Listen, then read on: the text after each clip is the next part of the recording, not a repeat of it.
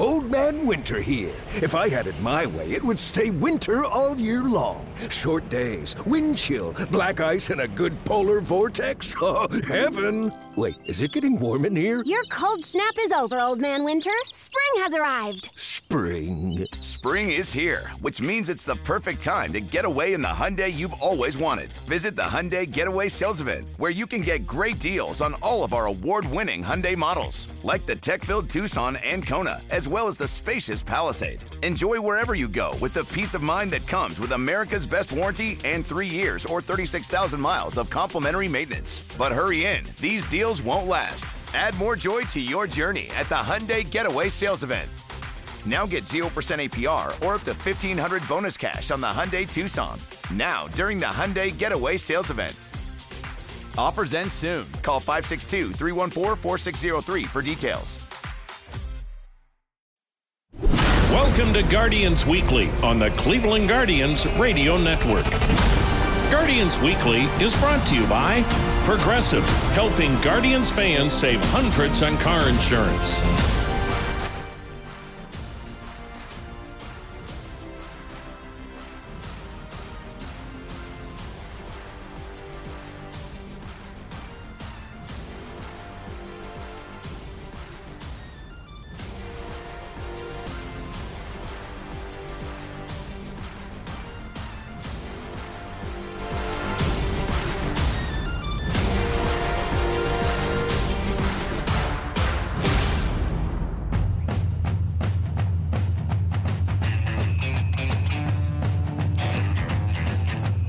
Everyone. Welcome to Guardians Weekly. Jim Rosenhaus along with you this weekend as we join you from Progressive Field in downtown Cleveland. A packed show for you today. Stay with us the second half of our show. We had a chance to visit with Steven Kwan and talk to him about another Gold Glove Award, his second in two major league seasons. Always fun to be joined by Steven Kwan. And we'll also Visit with Matt Foreman, the assistant general manager for the Cleveland Guardians, and we'll take a deeper dive into the managerial hiring process, something that hasn't happened very often in recent years for the Guardians as they had that long stretch of 11 seasons under manager Terry Francona. So, uh, some good stuff coming up in the second half of our show.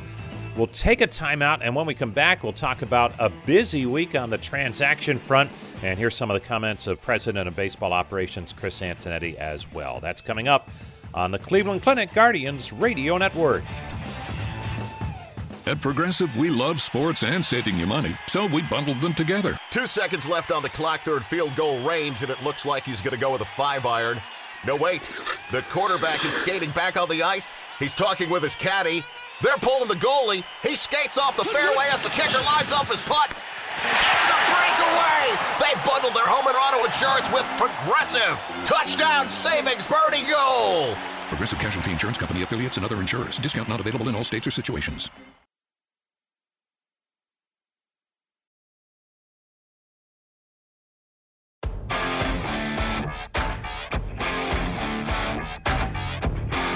Welcome back to Guardians Weekly. Jim Rosenhaus back with you from Progressive Field in downtown Cleveland. Busy week on the roster construction front for the Guardians as a couple of deadlines have come and gone. Tuesday, teams had to set their 40 man rosters for protection from the Rule 5 draft coming up at the winter meetings, so uh, they wanted to make sure that the proper moves were in place.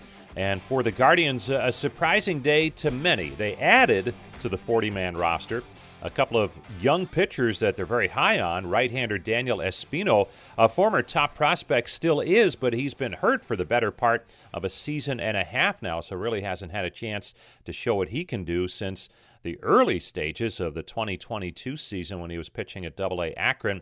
And they've also added relief pitcher Cade Smith, who we saw in Major League Camp a season ago, had a very strong year this past season. Uh, between High A Lake County and Double A Akron. He is really on the radar as a back end reliever with some good stuff. A former uh, World Baseball Classic member for Team Canada, so some good stuff there from Cade Smith. But to make room for those two arms, they designated for assignment reliever Michael Kelly, who we saw a little bit during the season last year. But the shocker to many was um, the designation for assignment of right handed pitcher Cal Quantrill had a 15 win campaign in 2022, but shoulder uh, injuries really set him back a year ago, and it just wasn't the season that uh, he had hoped for. And uh, he was designated for assignment on Tuesday and then traded to the Rockies on Friday. More on that in a little bit, but first, some of the comments from Chris Antonetti on the Cal Quantrill situation and the other roster moves that were made to set the 40 man roster. We have a great deal of appreciation for all of Cal's contributions to our team uh, over the past handful of years and how hard he's worked. Um, but ultimately, you know, we made the determination that, um, you know, with where we were in the off season, we wouldn't be able to commit the resources necessary to um, to keep him through the arbitration process. So um, once we did that, we made the once we made that determination, we made the decision yesterday rather than losing another player um, and designating another player to create room for the two players we added. We made the determination to designate Cal a couple of days early. What's the uh, prognosis on Espin- Espino health wise? Good. Same. He's about six months post op right now. Um, he's doing a uh, plyo ball program right now um, and hopefully he'll progress to throwing here at some point soon, and then build up, uh, build up from there. We don't have a clear time frame yet, though, Paul.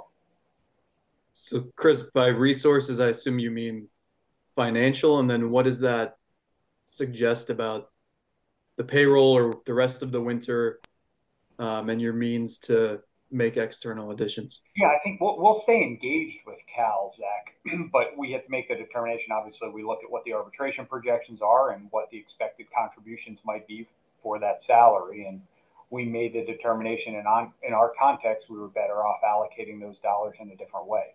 And so, you know, if if we don't trade Cal in the next couple of days and he's a free agent, we'll stay engaged with him and certainly wouldn't rule out him returning to us. It just wouldn't be through the arbitration process.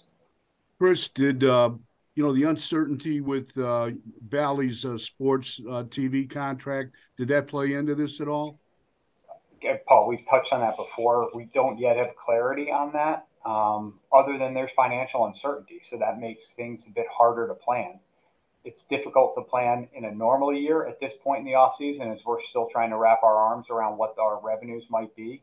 Um, the Bally's component adds more uncertainty, and that certainly makes it harder. Chris, where do you feel like you're at starting pitching depth wise? I know you had to dig pretty deep into that last season. Is that an yeah. area you feel confident in or that you need to address? I think we'll always be looking to add depth there, Zach. I think we do feel good about the group we have returning um, and some of the upper level options um, in our farm system. But I do think that's a place that we will look to add depth if possible as we um, as we move into the winter. I think we used 14 starting pitchers last year, and right now I'm not sure I could give you who our 12th, 13th, and 14th starting pitcher would be. So to the extent we can add depth there, we certainly will. But I don't think that's atypical for really any team at this time of year. I'm guessing most teams are probably in a position where they're looking to add a one through five starter or multiple one through five starters. Thankfully, we feel really good about the group we have in place there, and we just need to make sure we're building depth beneath that. Chris, would it be easier to trade Quantrill now, or uh, I'm sure you you must have tried to move him before uh, you know setting the roster?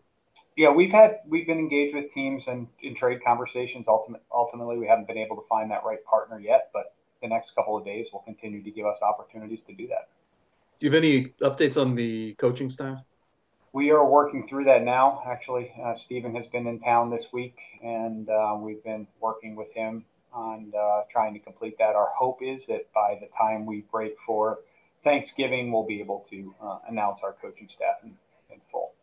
It's a lot to get done in the next few days, but we're hopeful we'll be able to do that. Does this uh, change your approach with uh, Shane Bieber? I mean, do you look at him more as a, you know, kind of your still your number one starter? I mean, go, you know, do you project him like you know, start opening the season with you guys? Yeah, I'm not. I'm not sure there's any connection between the two, Paul. We just have to make a, you know, decision on Cal. I think we're excited uh, to continue to have Shane lead our rotation moving forward, and we're really encouraged by the fact that he came back and made a couple of starts at the end of the year and looked pretty good. And he's had a really productive offseason so far, and is setting a great foundation to have a really successful 2024. Chris, what were the reports on Cade Smith from last year? Yeah, Cade's been exciting to see his continued progress. He got an early exposure last year in the WBC for Team Canada and and won the season and put together a really good year in in AAA for us. Um, really, he's a big physical right-hander um, with a fastball that that really plays. And his secondary stuff, both his split and slider, um, you know, made some strides this year. And you know, we believe that he's he can be a really effective major league reliever for us in the near in the not too distant future. Chris Kyle Manzardo uh, named to the first team All Fall League and slugged over uh, you know 520 uh, for them out there. Just uh, anything you can say about his uh, improvement in terms of his power numbers?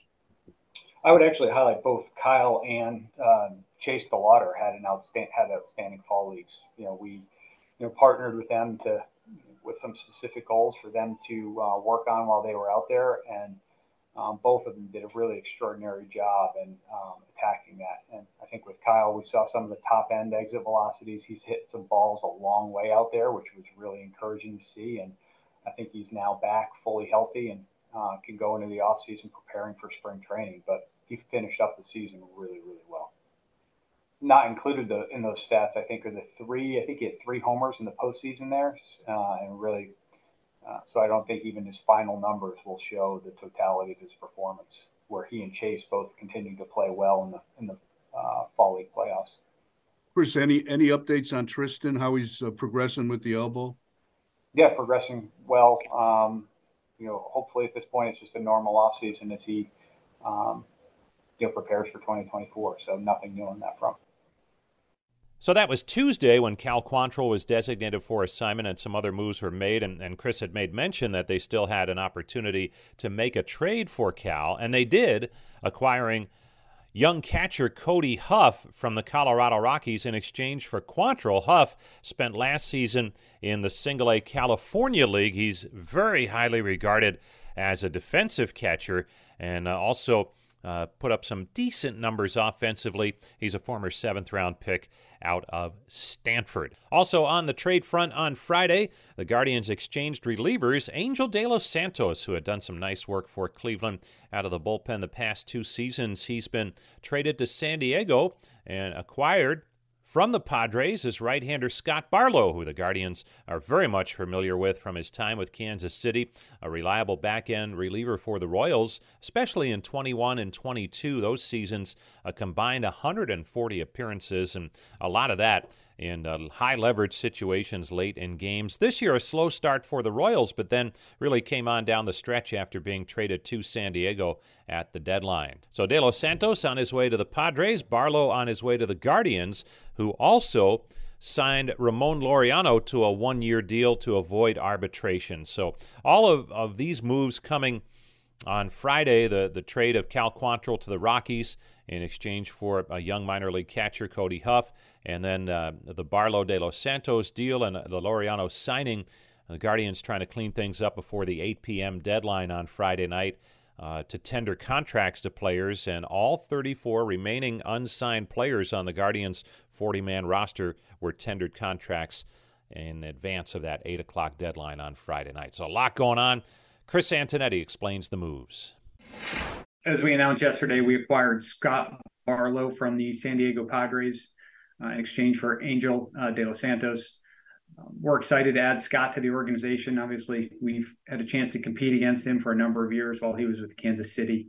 Um, but for us, we view Scott as a as a guy that can come in and help us late in late innings. He's got experience closing. He's pitched in a lot of leverage situations, so hopefully he can uh, be a, key piece for us in the bullpen, especially in those times when uh, the games are close and late. Chris, what what was the difference between D'Lo and and Barlow in your mind? How how did that that balance out? Yeah, I think in the end we really like Scott's experience pitching in those uh, late innings. One of our goals was, you know, as we talked about last year, we did not uh, you know, we didn't perform as well in the late innings and, and, lost a lot of those close games. So what we were hoping to do is add another leverage reliever that um, could help us in, when those games are tight, and it gives us another option on the days when Emmanuel isn't available or um, you know maybe a little bit fatigued. We have another option to go to back there. Chris, does um, I guess I saw some of the projections on Barlow's salary. It's going to be around six or seven million. Is this kind of a trade off or for Quantrill at all? Uh, coincidentally, their salaries or projected salaries are in the same general ballpark, but you know, obviously we need to to figure out how to manage payroll, but it's not necessarily a one for one tie there, Terry. But I just, I mean, in terms of like you said, this guy fits a significant need. Yep. Uh, Barlow, and um, so that that's all I was just thinking because you know with with the money and that, and uh, so uh, what is yeah? Had we Terry, had we not made the move with Cal, I'm not sure we would have been able to acquire Scott. There we go. Now, if I could, if I could ask a better question, we'd have got there quicker. You see a like a, an expanded role with uh, Larry, Lariano now. Um, maybe tell me a little an expanded role with you, yeah. Ramon Laureano. Yes, yes. Yeah, so uh, Ramon came over last year, did a good job for us as uh, you know both playing right field and occasionally in center. So exactly how he'll be deployed, we'll figure out once we have a complete sense of the roster. But we think he's part of the puzzle for helping us uh, be a better overall team next year. What what did you learn about him and like that short span that you guys had with him this past year? Uh, I think he maybe mostly came as advertised, Mandy, a guy that you know put up, puts up really good at bats against left-handed pitching, especially uh, has some power, plays well defensively, especially in right field, and has the ability to slide over to center. So we think he complements our roster really well. I saw. Um, I forgot whether Barwell pitched well at the end of the year or the first part of the year. I don't have the stats right in front of me, um, Chris. But what, what was going on with his? It was like he kind of had two seasons.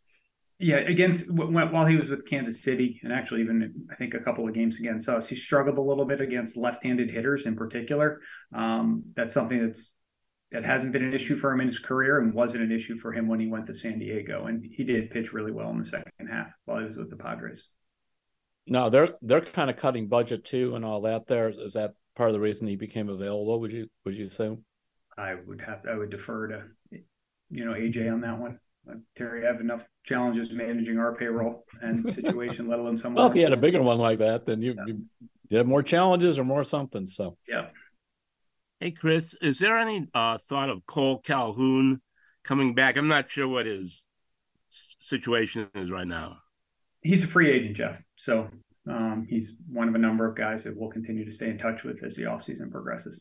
Uh, with Cody Huff, what kind of what can you tell us about him? Chris. Yeah, we're excited to add Cody to our system. It's a guy we liked out of the draft as well. Um, he's got really good reputation defensively, receives the ball extremely well, does a really good job leading with leading a pitching staff, and we feel there's some uh, upside to him offensively. So we're excited to add him uh, into our system and gives us another catching option that could contribute at the major league level down the line at some point. You feel with with the trade of Quantrill, you have enough well, right now, I guess the top five starting pitching at least. We feel really good about the quality of the group we have, Paul. If everyone stays healthy and you know can make thirty plus starts, I think we feel really good about where we'll be at the end of the year. But we also appreciate that um, things don't always go as planned. So if there are opportunities for us to add depth to the group that we have, we will look to do that. That's President of Baseball Operations Chris Antonetti. A busy, busy week for uh, the Baseball Ops Department as uh, not only were they uh, shoring up the roster and, and taking care of things that had to be because of deadlines, but they're also still interviewing for vacant coaching spots on uh, the Major League staff. Well, stay with us when we come back. We will visit with Steven Kwan, who for the second straight year, both years of his Major League career now, wins a gold glove for outstanding defensive play out in uh, left field. He joins Andres Gimenez, the second baseman, who also won a gold glove and a platinum glove as well. So, uh, great stuff coming defensively for uh, both Gimenez and Kwan. And we'll visit with Steven Kwan after this timeout.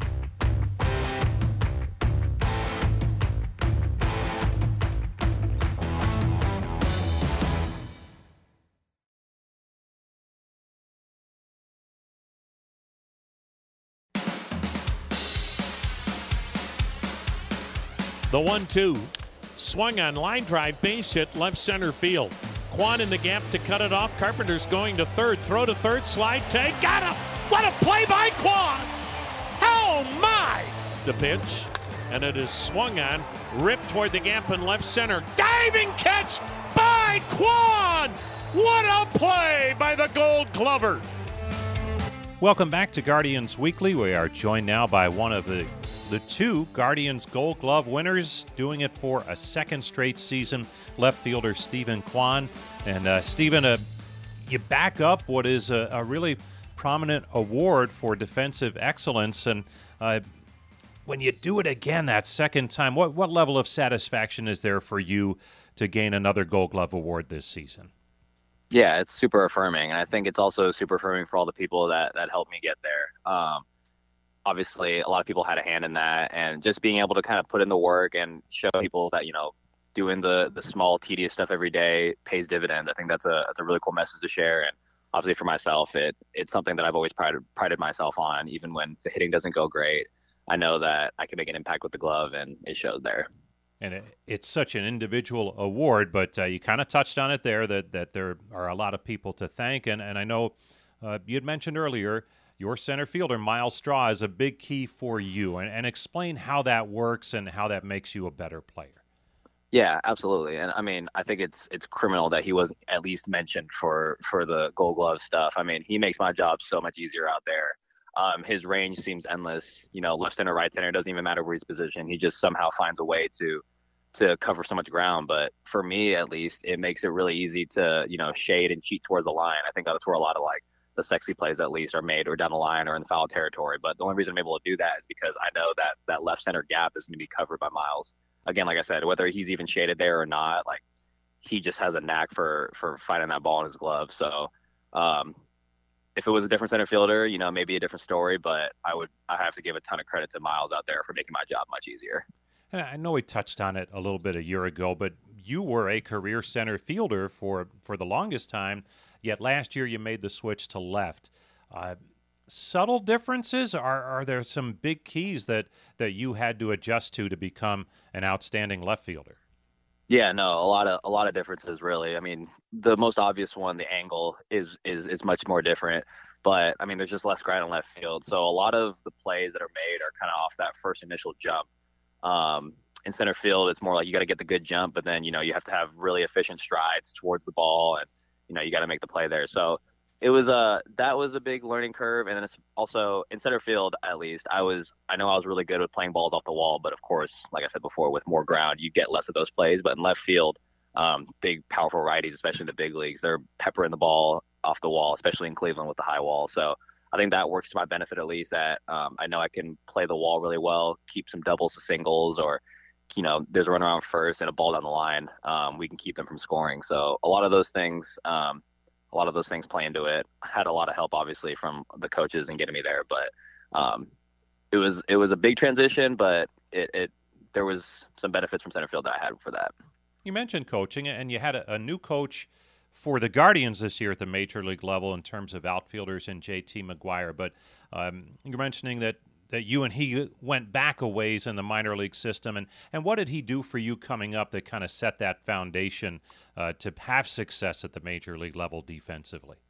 Yeah, no, I think the biggest thing that kind of caught my eye was um, he just had a lot of drills and a lot of like insight that I had never seen before from like an outfield coach. Like I feel like you know when we're little league, high school, travel ball, it's like outfield drills consist of like quarterback drill and then you know maybe some live live stuff, but like with him, it was very methodical. It was very intentional. Like, you know, we go out there on windy days and he has a tennis racket and these little light, um, like squishy golf balls. So he hits it up in the air and that ball is dancing. Like, I've never seen that before. I failed on that a couple times and I'm like, oh gosh, like, you know, this guy isn't just out here to, you know, check off a, you know, check the boxes. Like, he wants us to get better.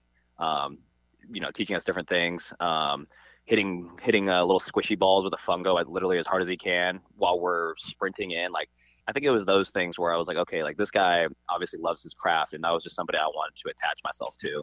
Um, and through the minors, we would always consult each other about different things, kind of unlearning some things I learned in college. Um, he gave me very tangible proof of like what the big leaguers do. Like he pulled up Ichiro, Jeff Francoeur, and a lot of those things.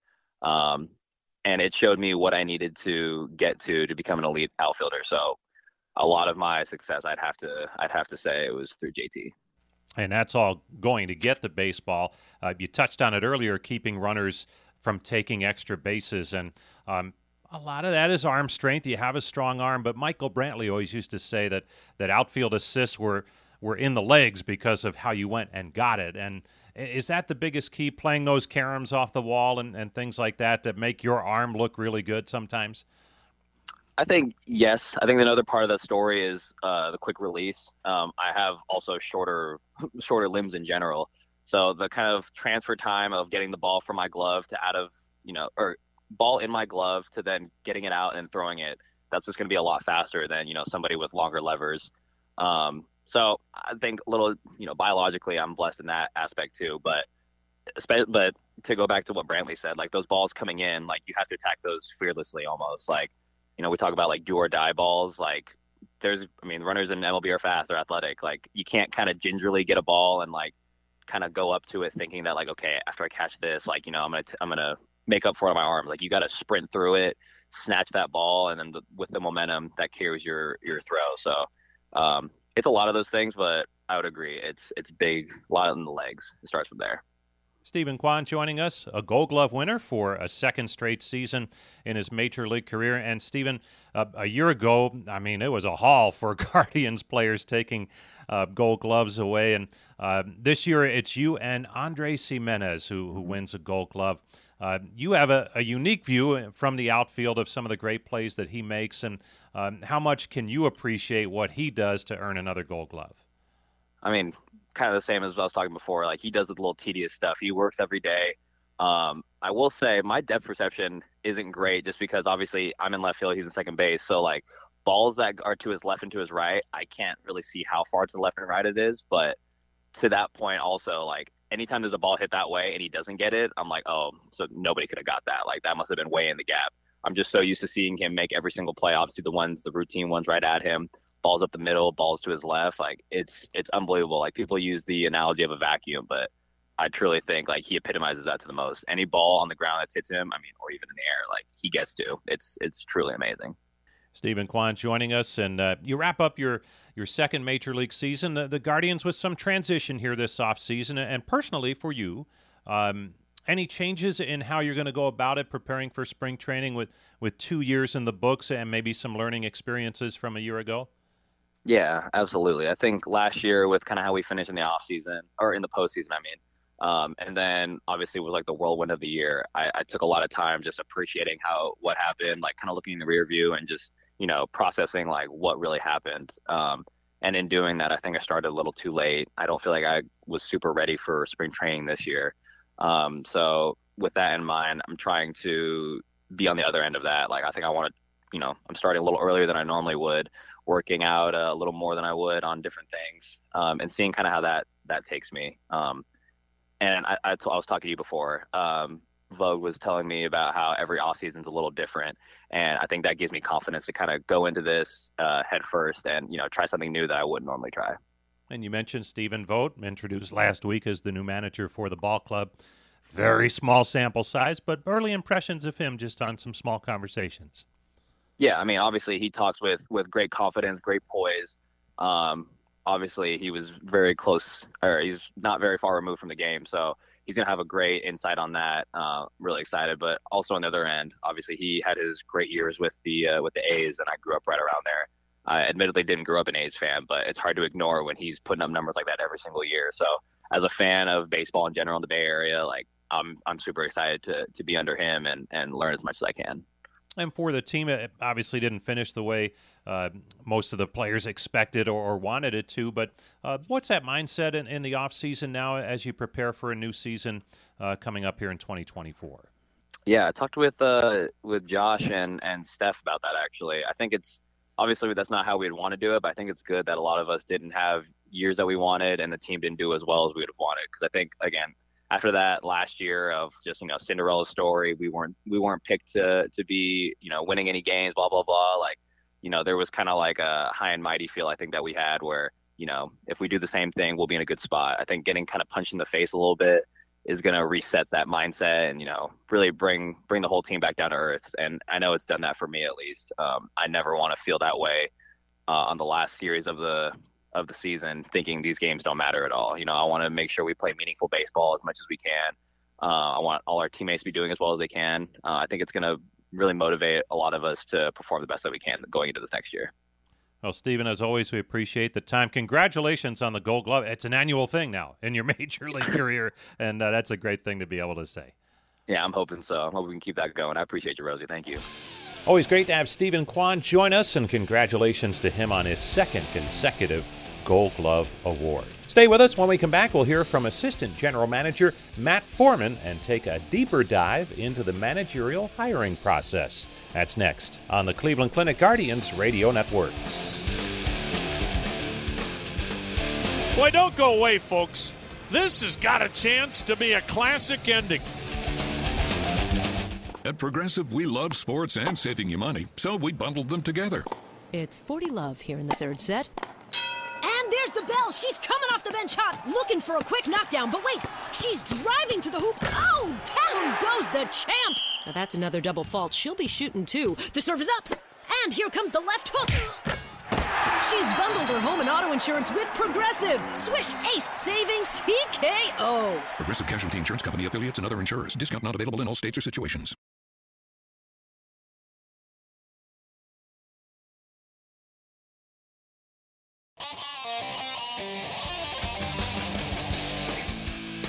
Welcome back to Guardians Weekly. Joining us now, Matt Foreman, Assistant General Manager for the Cleveland Guardians. And we wanted to have Matt on uh, this week with uh, it being not too long that Stephen Vogt was officially announced as the manager for the Guardians last Friday.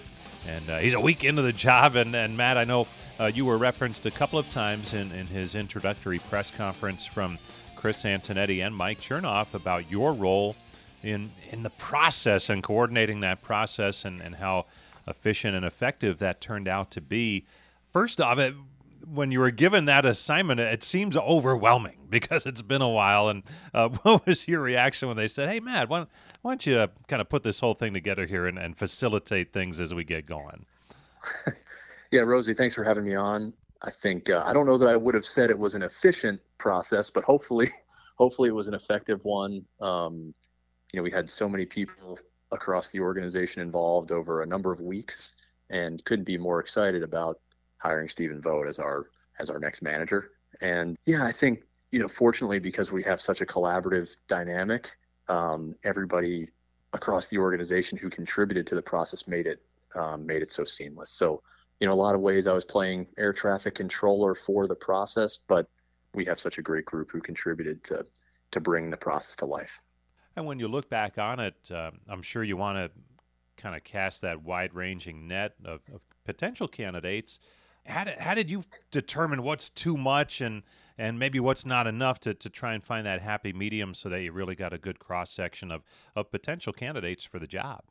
Yeah, we started really broad. I think we probably had a list of about 50 initially. Um, and we wanted to make sure that we had a diverse group of candidates with a variety of skills and experiences and backgrounds. And, um, you know, we, we started with a ton of reference work to get to know candidates through other people's lenses. Um, and I think you're right. It's a, it's a balance of zooming in and zooming out, making sure that, um, you know, at each turn we were being, you know, thoughtful and, and open, open minded, but also narrowing things down as we got more and more information. So, um, that was the art and science of of the process of working toward a decision. But to your point, I think the the process itself was uh, just so invigorating and enlightening and educational in so many ways. And I hope, in that regard, developmental both for the people that we got to know in the process and for people across the organization who contributed to the process. And when you look at managerial jobs, I'm I'm sure throughout baseball there are some where a certain candidate would look at at certain jobs and say, "Ooh, that man, that's going to be a tough one." And there's others where they would say, "Hey, you know, I, I, like a lot of the things that are in place." And and what did you hear from from candidates that that made this an attractive job? Well, I think we've had um, a great deal of continuity and stability, both uh, from an ownership and um, you know front office perspective, but also a, a coaching staff perspective. I mean, um, Tito you know was such an influential figure in our organization um, over the last decade plus, and he made the the joke I think at his last press conference that oftentimes you have a, a hug at the first press conference and you don't often have a, a hug at the next press conference, and um, I think from a distance, um, and the feedback we heard was that people appreciated the way that we uh, partnered with Tito and and the stability that we were able to to create together by having such a supportive environment. Matt Foreman's joining us. He's the assistant general manager for the Cleveland Guardians, and he was the coordinator of the managerial search process. And and it started a little bit early as Tito had, had made some references that, that this very likely was his last season, and it turned out to be. Was that an, an advantage in certain ways in that it wasn't something that, that happened a week or two after the season, but but uh, you had a pretty good idea of what was coming here for, for a little bit before the end of the season?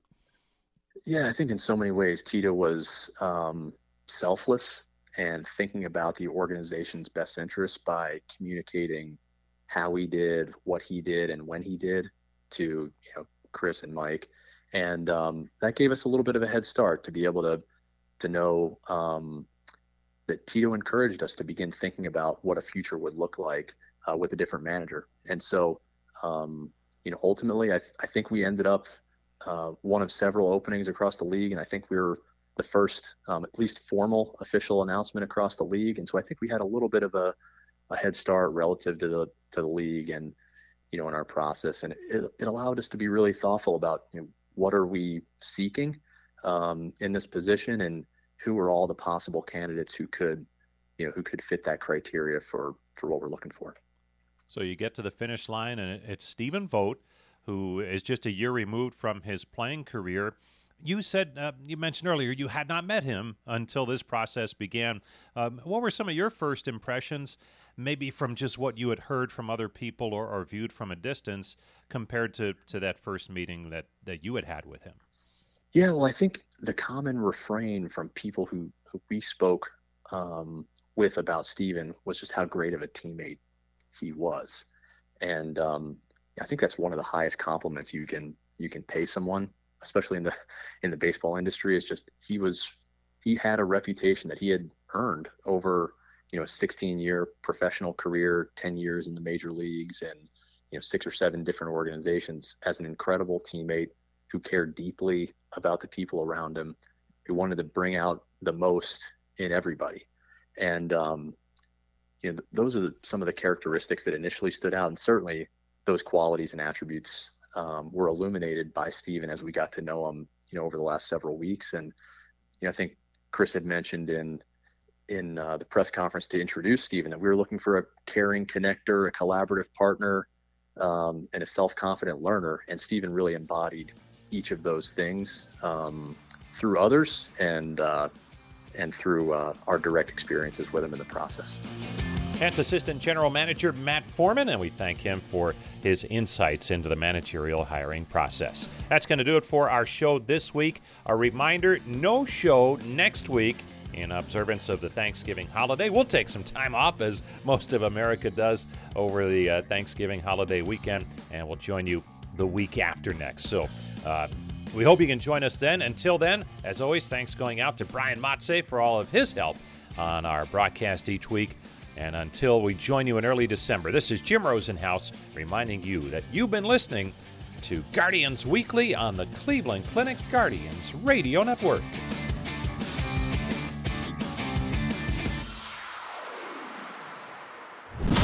Guardians Weekly has been brought to you by Progressive, helping Guardians fans save hundreds on car insurance.